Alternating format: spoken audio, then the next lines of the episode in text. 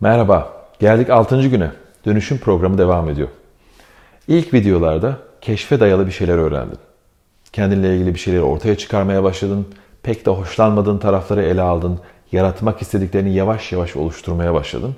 Ve ufak tefek yeni tekniklerle yavaş yavaş tekerlekleri döndürmeye başladık. Arada öğrendiğimiz şeylerin üzerine yenisini eklememiz gerekiyor. Bu o videolardan bir tanesi. Böylece bilgiyi katman katman ekleyebilir. Geliştikçe üzerine yeni bir teknik ekleyebilir ve onunla birlikte devam edebiliriz. Bütün programı eğer tekniğe boğarsak o zaman bir şey bitmeden diğerine geçebiliriz ve bu hayal kırıklığından başka bir şey yaratmaz. Ama sağlam ve iyi adımlarla gidelim. Bugün duygularla ilgili konuşacağım. Duygular senin çevreyi algılamanı ve rahatça tepki vermeni sağlayan sinyaller. Bu beden müthiş bir geri bildirim mekanizması. Fakat duygusal ayarları bozulduğu zaman geri bildirimleri yanlış alıyoruz. Sakin ve huzurlu hissetmemiz gereken bir durum bizim inançlarımız yüzünden yanlış yorumlanıyor ve bizim için başka his, duygu, düşünceleri tetikliyor, geçmişten bir sürü anı getiriyor ve durumu yanlış yorumladığımız için bu mutsuzluğumuzu arttırıyor. Sen bedeni ve duyguları anlamaya başladığında hayatını daha tam, tatmin edici bir hale getirmeye başlayabilirsin yavaş yavaş. İç coğrafyayı bilmeden de bunu yapman pek mümkün değil. Burayı ne kadar anlıyorsan, ne kadar anlamlandırabiliyorsan, duygular seni dünyaya o kadar bağlayabilir. Duyguları iki bölüme ayırabiliriz. Ve bunların doğruluğundan daha sonra bahsedeceğim. Bir tarafta korkuya dayalı duygular var. Diğer tarafta sevgiye dayalı duygular var. Önce korkuya dayalı duygulardan başlayalım.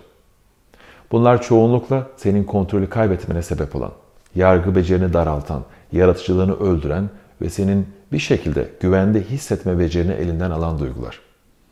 Genellikle bu duyguların bazıları veya hemen hemen hepsi bir şeyin seninle ilgili, daha doğrusu seninle ilgili bir sorun olduğunu işaret ediyor. Ne zaman o duygulara girsen suçluluk, utanç, korku, yetersizlik, değersizlik, çaresizlik gibi korkunun türevlerini hissetmeye başlıyorsun. Hepsi seni tek bir yere hapsediyor ve olduğun gibi olmak zorlaşıyor. Sanki zihinsel veya duygusal bir telle çevrilmişsin gibi.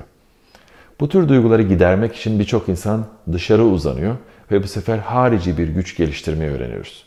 Dışarı uzanmak demek, kendi içinde hissettiğin bir sıkıntıyı azaltmak için o duyguyla ilgilenmek yerine dışarıdan başka bir şey almak demek. Mesela bazı insanlar topluluk içinde rahat hissetmek için sigara içiyor. Bizim hayati bir ihtiyacımız değil. Veya kimisi duygularını hissetmemek için kendi kendine uyuşturuyor. Bunu yapmanın yollarından birisi aşırı alkol kullanımı, sürekli meşguliyet, işkoliklik bu da bir uyuşturucu aynı zamanda. Seks, bazıları için aşırı alışveriş. Ve iş böyle olunca kendi gücümüzü feda edip dışarıdan güç almaya başlıyoruz. Ama eğer harici bir güçle hareket ediyorsak önce dışarıya bağımlı hale geliyoruz. Ve ikincisi oradan aldığımız güç yıkıma dayalı olduğu için biz diğer insanlar üzerinde otorite kurmayı öğreniyoruz. Toplumumuzda da güç bu şekilde simgeleniyor. Eğer bir başkasının üzerinde otorite kurabiliyorsan sana güçlü diyorlar. Ama burada güç kavramı biraz daha farklı. Bunu sevgiye yakın duygularla daha iyi anlıyoruz. Sevgiye yakın duygular neşe, merhamet, keyif, iç huzur, sevgi kendisi. Bu duygulara geçmeye başladığın zaman uzun vadede çeşitli özellikler gelişmeye başlıyor. Dünyayı sadece belirli insanlar değil, bütün canlılarla sevmek kolaylaşıyor. Daha açık bir zihinle yaşamaya başlıyorsun. Zihnin daha berrak ve sakin olduğu için yaratıcılık becerin gelişiyor. Olay ve durumları daha rahat yorumlayabiliyorsun.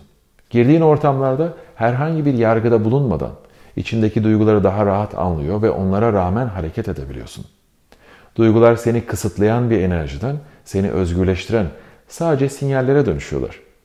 Nasıl arabayla giderken benzin ışığı yandığında moralin bozulmuyorsa yani sinirlenmiyorsan ona benzin bittiği için bozulabilir ama nasıl ona sinirlenmiyorsan veya onun kablosunu kopartmıyorsan aynı şekilde bedenin de senin için müthiş bir sinyal sistemine dönüşüyor.